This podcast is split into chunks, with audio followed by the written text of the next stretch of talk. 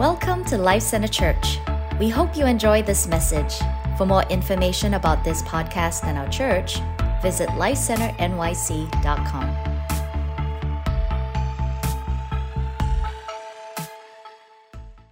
You know, God is good. We really need to get that down deep, deep in our spirits that, that He is good. Um, I think often, depending on our backgrounds, where we've come from, our cultures, uh, we're not always convinced of the goodness of God. We are thinking, perhaps, yeah, He's good as long as I'm good. But as soon as I mess up, He's, he's you know, that'll be the end of that. because that may be, have been the uh, culture that you were raised in. Um, and I think that's somewhat common. You know, we we get praised when we do good, and when we mess up, you know, you get the the back of the hand or the front of the hand, or you get swatted, and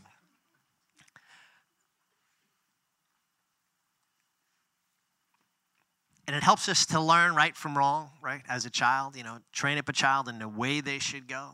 And when they're old, they won't depart from it. But it's folly lies in the heart of a child. So it's important that we raise our, our children in, in the fear of the Lord and we teach them right and wrong. And there's a place for, you know, he who spares the rod spoils the child. So again, I'm not trying, I'm just trying to put things in context a little bit. But he's good. And, and a loving father, if you're in a, in a loving family, you know your parents love you and they're watching out for you and they're you know even you know when you mess up and you get corrected you you, you don't really doubt their love if you're in a healthy family. I know not everybody had that blessing but i think you can understand when you're in a healthy family there's deep deep love. Even as lachlan was sharing about you know, pondering for God so loved the world that he gave his son and, you know, he, him thinking about his own son. How do you do that? It's like, you know, as parents, you, you do love, parents tend to love sacrificially. You give a lot. Um, and that's how God loves. He loves sacrificially. He so loved that he gave his son, right? Because he he didn't want to be separated from us his deep love caused him to, to, to pay this great price.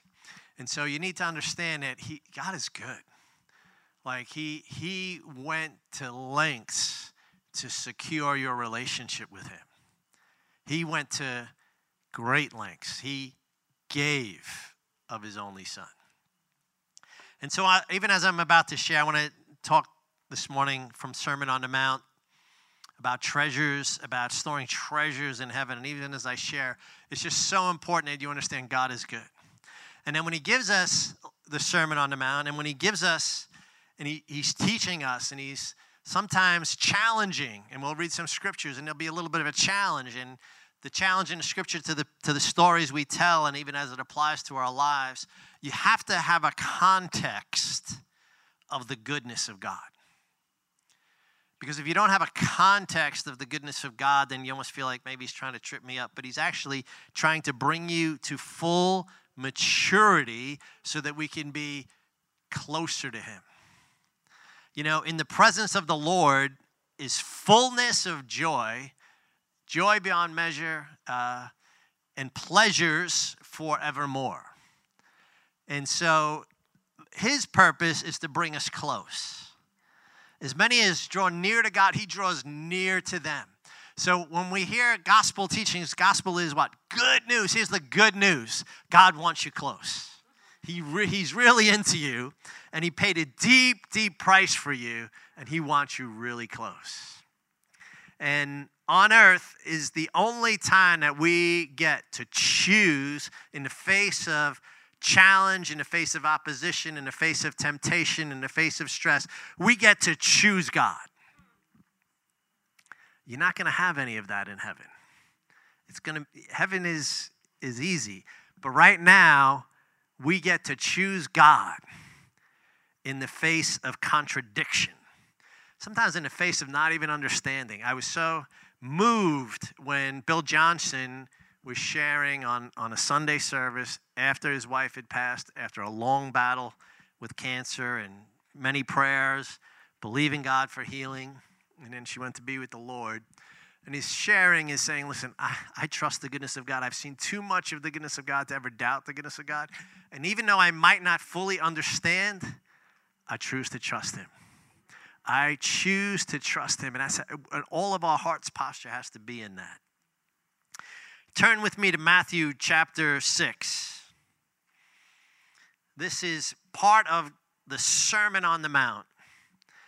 And um,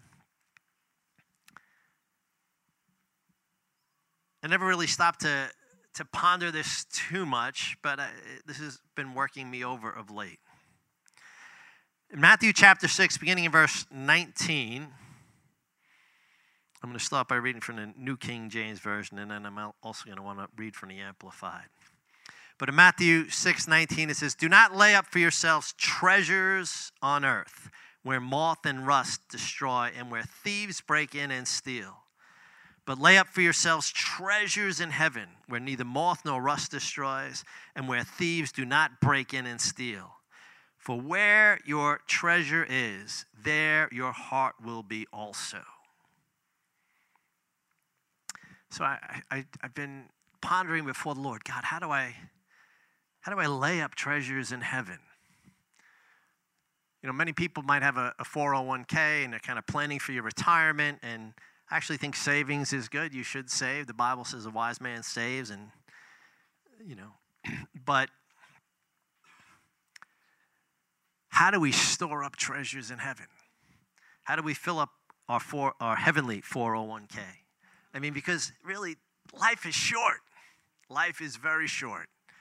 Um, the older you get, you realize how quick it's going. but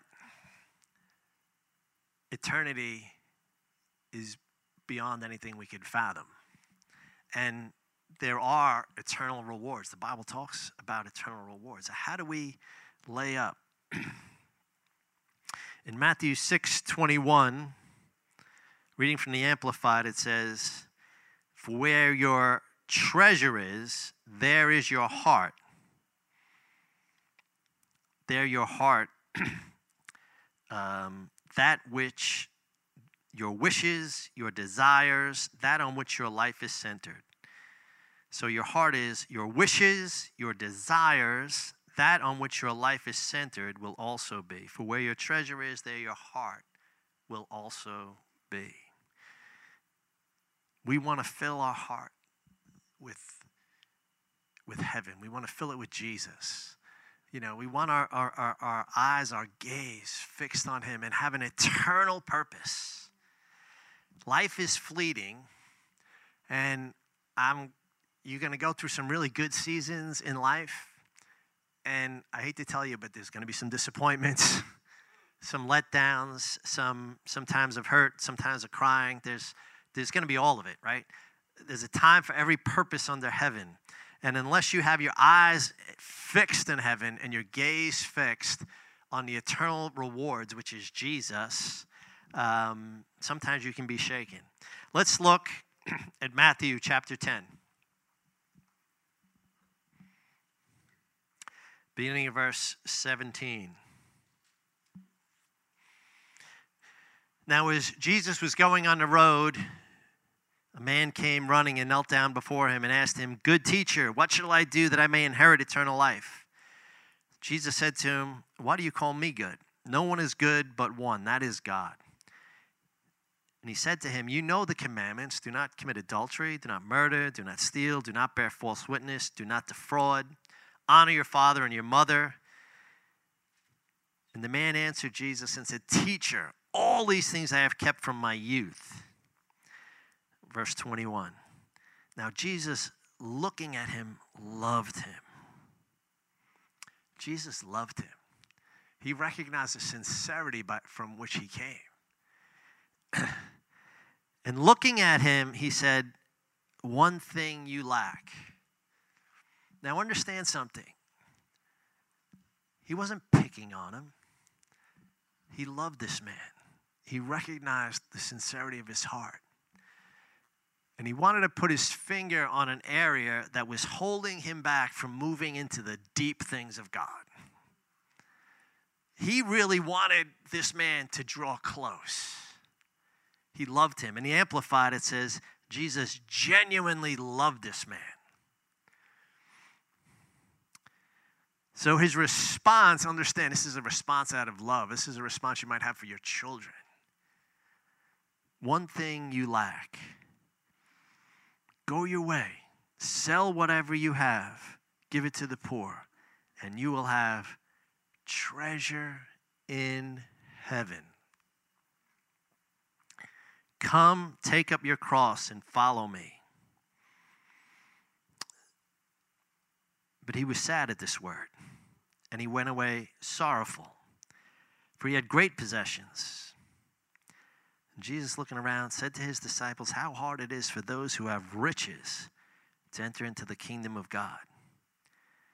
Verse 24, and the disciples, they were astonished at Jesus' words. But Jesus answered and again said to them, clarifying, Children, how hard it is for those who trust in riches to enter the kingdom of God. It's easier for a camel to go through the eye of a needle than for a rich man to enter the kingdom of God. Now, for us in the West, when we read a camel going through the eye of a needle, we often think of a needle thread, and well, that's, that's not quite the analogy. The analogy was a gate in Jerusalem that was very low, and if you were trying to bring a camel through it, you had to take all of the um, everything that was on top of the camel, all the cargo and whatever it had on, you had to take it off, and then you had to make the camel get down on its on its knees and scooch through. In other words, it would you had to, the camel had to be humbled. And so Jesus is saying that we have to we have to be willing to let go of all of the stuff that we're all of the stuff we carry, and go very low in order to enter. So it's easier for a camel to be disrobed, if you will, and to go down low through the eye of the this this tiny gate in Jerusalem, the eye of the needle, than for a rich man to enter the kingdom of God. And they were greatly astonished. I mean, this really kind of blew them away. You know, up above it, it says, again, verse 24, it says they were astonished. And then two verses later, and they were greatly astonished saying among themselves, Who then can be saved? But Jesus looked at them and said, Look, with men this is impossible, but not with God. For with God all things are possible. Then Peter began to say to him, Jesus, we've left everything and followed you.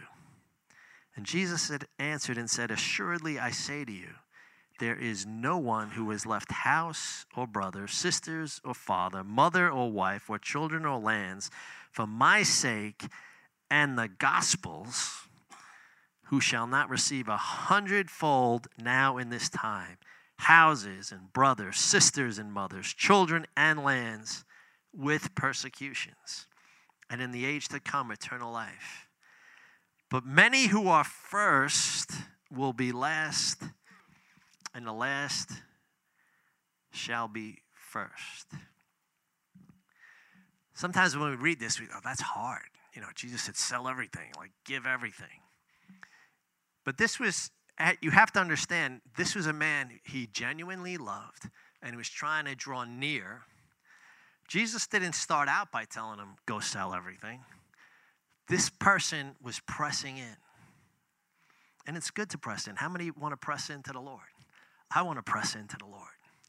I'll tell you, sometimes it's costly. You know, the gospel's free, it's, it, salvation's free. But when we want to get near, you know, he's holy and he, he requires all of our trust, everything that we are. So Jesus loved him and responded, There's one thing that you lack. You see, you have a, tr- you're trusting in your great wealth. And he, I want you free of that. I want you to know me as a loving father who's going to provide for you. How many think that if he would have sold everything he would have had, he would have been in abject poverty?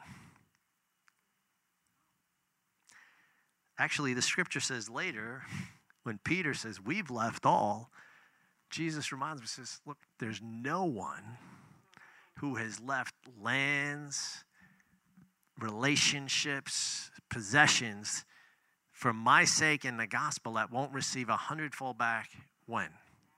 In this life. In this life. Because when you do that, you show that your heart is not stuck in them. Because it's all about the heart.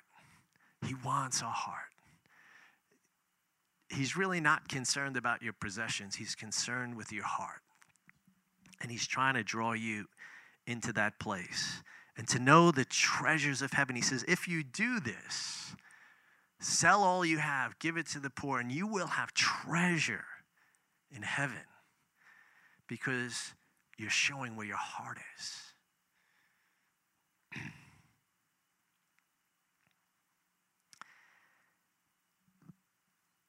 In verse 31 in the New Living Translation, at, at the end of that story, it says, But many who are greatest now will be least important then.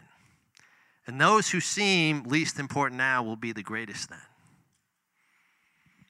It doesn't say all, it says many. But many that are the greatest now will be least important then. And those who seem to be least important now will be the greatest then. See, he measures greatness according to a whole different standard. Greatness in God is walking like Jesus walked. And how did he walk? In complete obedience to his Father. He didn't he never did anything unless he saw his father doing it. He didn't speak unless he heard his father saying it. He walked in a relationship with God that he understood and just walked in, you know, he walked in that position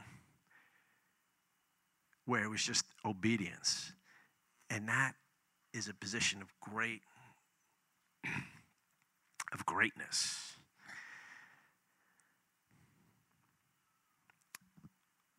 Let's look at um, Hebrews chapter 11, beginning at verse 24. It's talking about Moses. Many of us know the story of Moses. He was born in a time when the Pharaoh was concerned that the Hebrew population was over running the Egyptian population. So,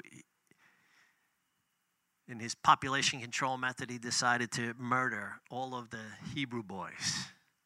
All and Moses' parents hid him so that he wouldn't be put to death. And they actually, at some point, they took him and put him in a, in a basket and hid him in the Nile River where they knew that Pharaoh's daughter would go with her handmaids and, and, and wash and take care of herself, and that she would discover him there. And so when Pharaoh's daughter found Moses, she took him and recognized that it was one of the Hebrew boys, but she decided she wanted to raise him. Moses' sister Miriam, who was hiding close by, observing everything, said, would you like me to find someone to nurse the baby for you? And she said, Yeah, that's a great idea. So brought Moses to his mother. And God had made provision because he had marked Moses from even before he was born.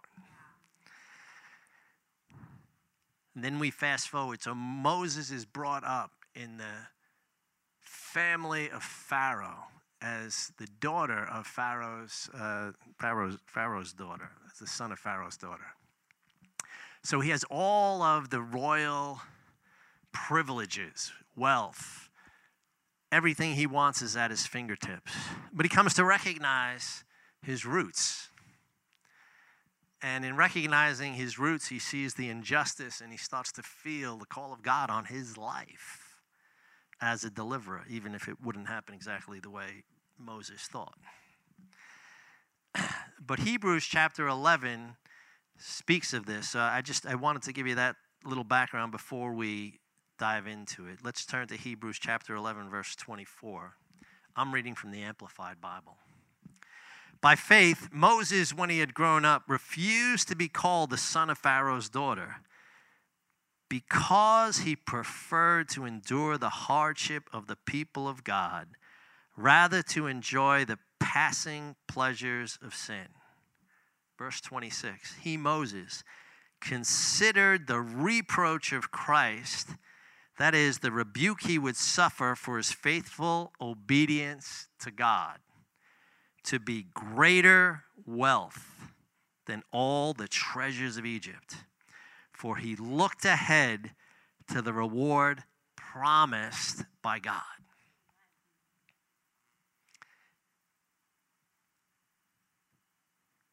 Moses chose the reproach of Christ, that is, the rebuke he would suffer for faithful obedience to God, to be greater wealth than the treasures of Egypt.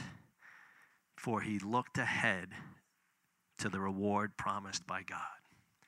It's so important that we have our eyes fixed on eternity. He, God has great, great promises for us.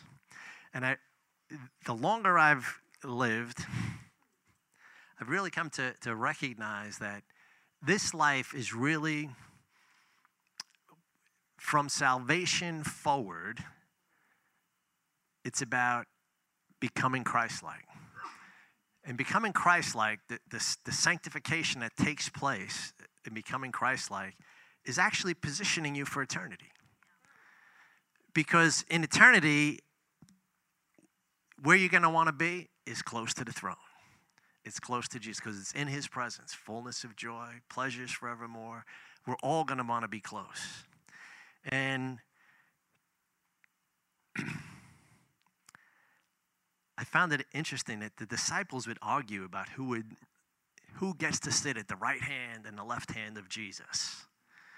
Let's turn with me to chapter Mark chapter 10. Oh, I'm sorry. I've got that wrong. Um, no, it is 10. Verse 35. We'll continue in Mark 10.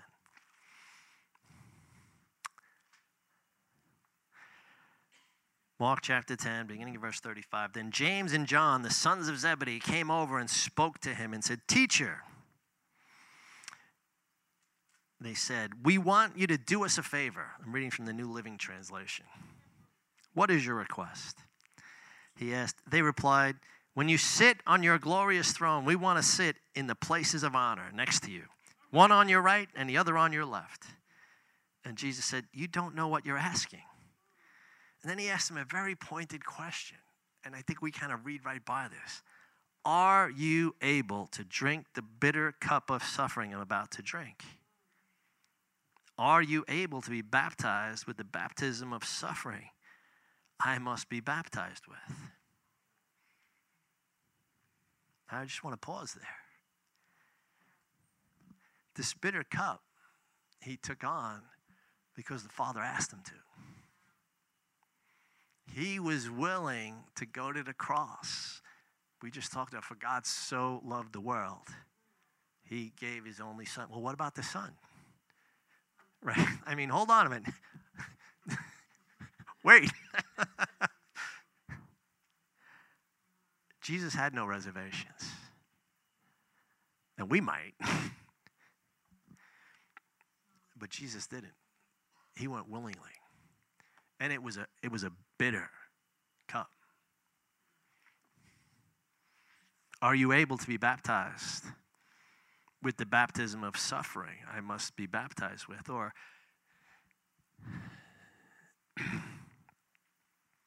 are you willing to be obedient to that point? And they said, Oh, yes, we are, they replied. We're able. Jesus said, Well, you will indeed drink from my bitter cup, and you will be baptized with my baptism of suffering. But I have no right to say who will sit on the, my right or on my left. God has, the Father, God has prepared those places for the one he has chosen. now, the other 10 disciples, when they heard what James and John had asked, they were indignant because they didn't think of it before them.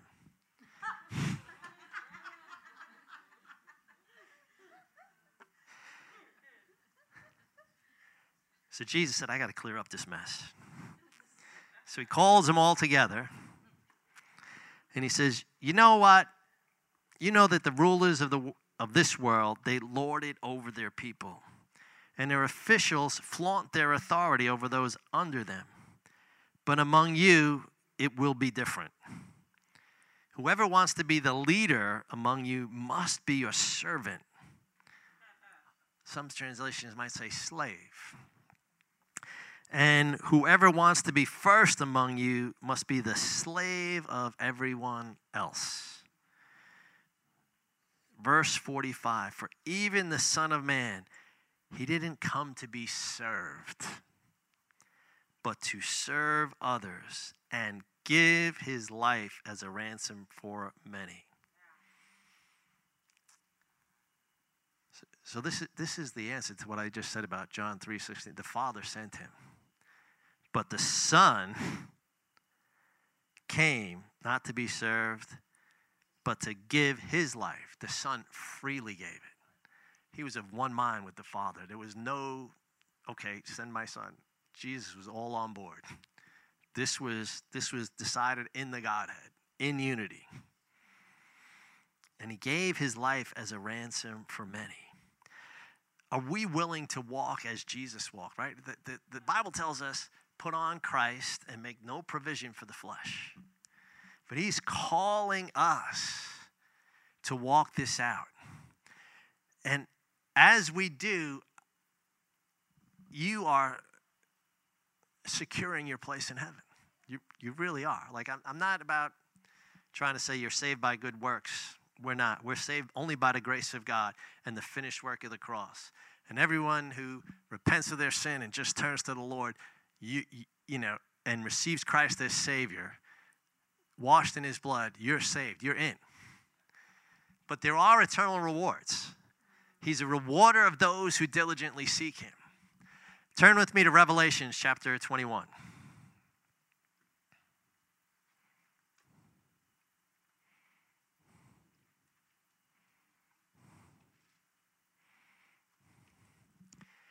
Beginning of verse 1 Now I saw a new heaven and a new earth for the first heaven and the first earth had passed away. Also, there was no more sea. Then I, John, saw the holy city Jerusalem coming down out of heaven from God, prepared as a bride adorned for a husband. And I heard a loud voice from heaven saying, Behold, the tabernacle of God is with men, and he will dwell with them, and they shall be his people. God himself will be their God. And God will wipe away every tear from their eyes and there shall be no more death, no more sorrow, there'll be no crying, there'll be no pain, for the former things have passed away. How many want that? but why does he have to wipe the tears from their eyes?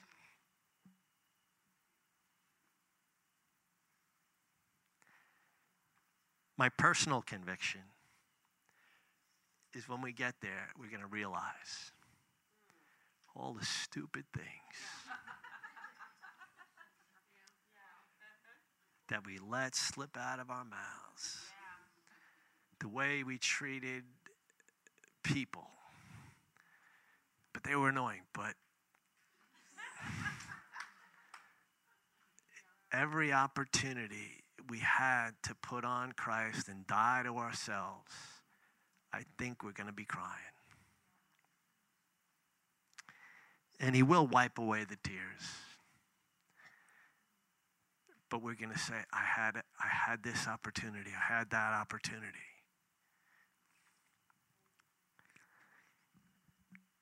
we need to have our eyes fixed on eternity.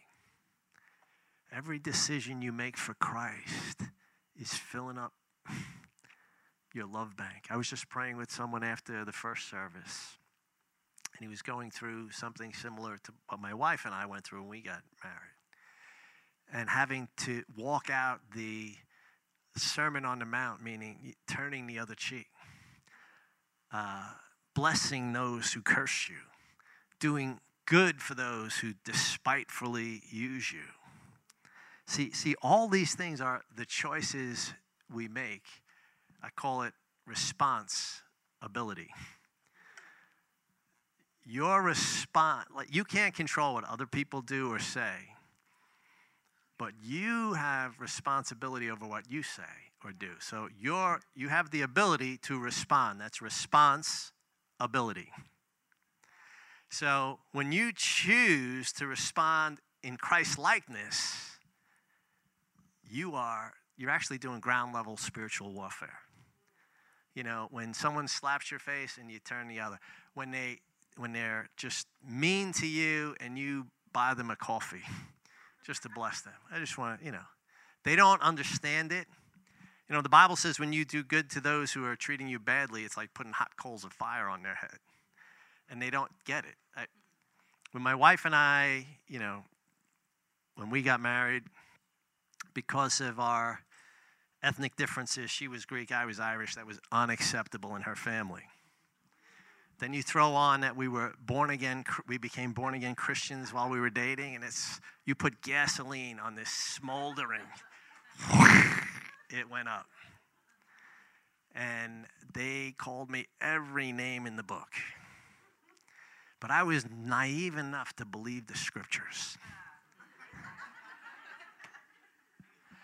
And I just kept blessing them. And, you know, this went on right up until we, when we got married.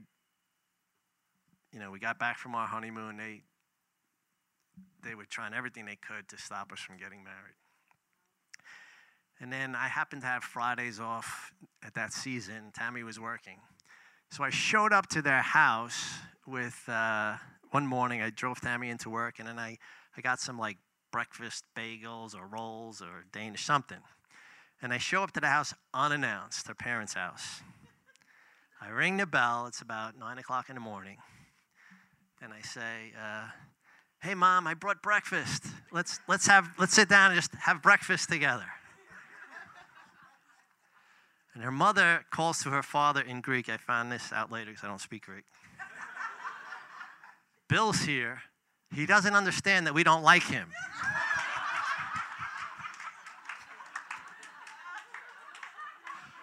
What should I do?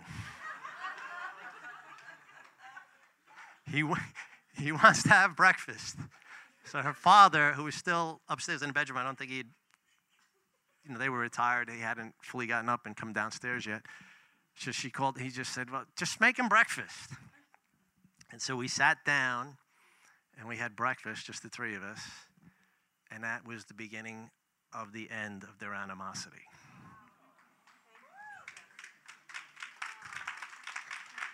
I'm not trying to lift me up. I'm trying to tell you that the gospel works. Choosing God's way breaks down the resistance. It's, it's really, and when I say I was naive enough, I, and I said this to this person I was praying with earlier. It's like, this is ground level spiritual warfare. You got to put on Christ. You got to see what you're doing. Like, you got to look past what's in front of you and understand the motivation and the who's whispering in their ears and what's going on. And you put on Christ and you make no provision for your own flesh. Like the insults that are poured on you. You know, I was naive enough to believe that this is all the devil. Course, the devil's calling me a a this and a that. and and I held it not against them. Now, that's a choice. And you always have a choice to take up the offense or not. It's your response ability. Your ability to respond in Christ likeness. And when you do that, that you're doing spiritual warfare. I mean, I, am listen. I'm a we're intercessors. I love to bind and loose, and but there's also there's spiritual warfare that happens in interactions, and how you respond reverberates in the spirit. And my kindness to their animosity disarmed the devil. And from that point on, it began to change. So that at the end of their life, when they wanted counsel about they didn't call Tammy or they didn't call her brother, they called me. but that t- it took years, it didn't happen that day. But it's, it's consistently walking out and being Christ because it's Christ in you. You're being Christ to others. It, it actually moves things and it moves people and it moves the devil because it's it's the opportunity you have. And i'm going to say this again. You have an i'm going to ask the worship team to come up. You have an opportunity in this life to actually show your loyalty to christ. You don't in heaven like it's all good. How many are like pleasant when everything's good i can be very pleasant when everything's going my way but when it's not going your way when the disappointments when the hurt when the different things come how do you respond that's this is the, the, the ground. This is our opportunity to store up treasures in heaven, to draw near to God. We have the opportunity in this life to draw near to Him. He says, If you draw near to me, I'll draw near to you. So, how do you draw near? You draw near by choosing Christ. What separates you from God? The Bible tells us your sin separates you from God. What is sin? Sin is missing the mark, which is Christ likeness. So anytime we're not responding in Christ likeness, we're missing the mark, which is sin. Now, of course, it's breaking the commandments, right? Adultery, stealing, it's that too. But it, the word sin means to miss the mark, the high call, which is Christ likeness. But every time we choose Christ likeness, we, we choose to draw near. And he is a rewarder of those who diligently seek him. And when you choose that, you're, you're storing up treasure in heaven. So I, I want you all to be sort of eternal capitalists. See the opportunity, fill the need, receive the reward. Come on, this is, we have an opportunity right now to draw near to God in the face of opposition, in the face of challenge. Thank you, Lord. So, Heavenly Father, God, I thank you for this life, the opportunities you placed before us, that we get to choose you here and now in the face of opposition, in the face of temptation, in the face of challenges, in the face of insults, in the face of offenses. We get to choose you. The angels don't have that opportunity. they look on and they say, wow, in their weakness and brokenness, they're still choosing me.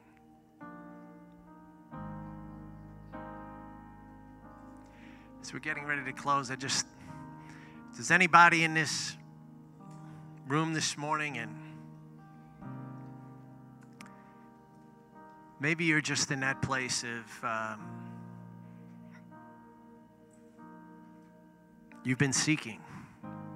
You've been asking, who is this Christ? Who is Jesus?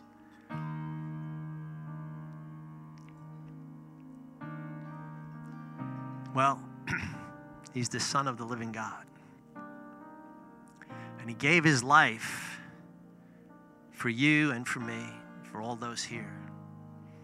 That as many as would receive him, he'd give the power to be the children of God. If you've been on the fence and you haven't you're not sure, but you feel the Holy Spirit is on you, I just want to encourage you. If you want to just surrender right now, say, Lord Jesus, I want you to be my Savior. I want you to forgive me of my sins, which are many. I want you to wash me in, my, in your blood, and I want to follow you. If that's you, I just want you to slip your hand up in the air. I just want to acknowledge you and pray for you.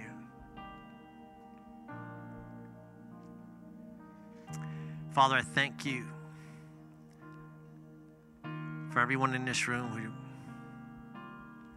just prayed that prayer.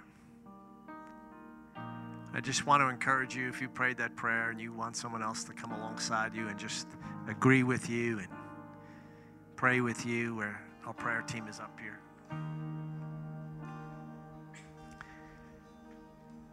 There's others in this room, and maybe You've been walking with the Lord, but you haven't always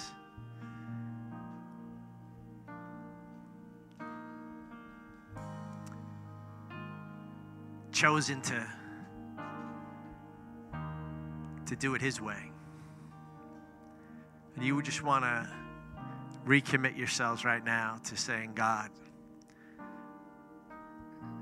in the face of opposition, in the face of offense, bitterness, trials, I want to choose your way. If you just want to re up for that, I just invite you to come up to the front. We're going to pray with you. God is good, and He's a rewarder of those who diligently seek Him. He loves you so much.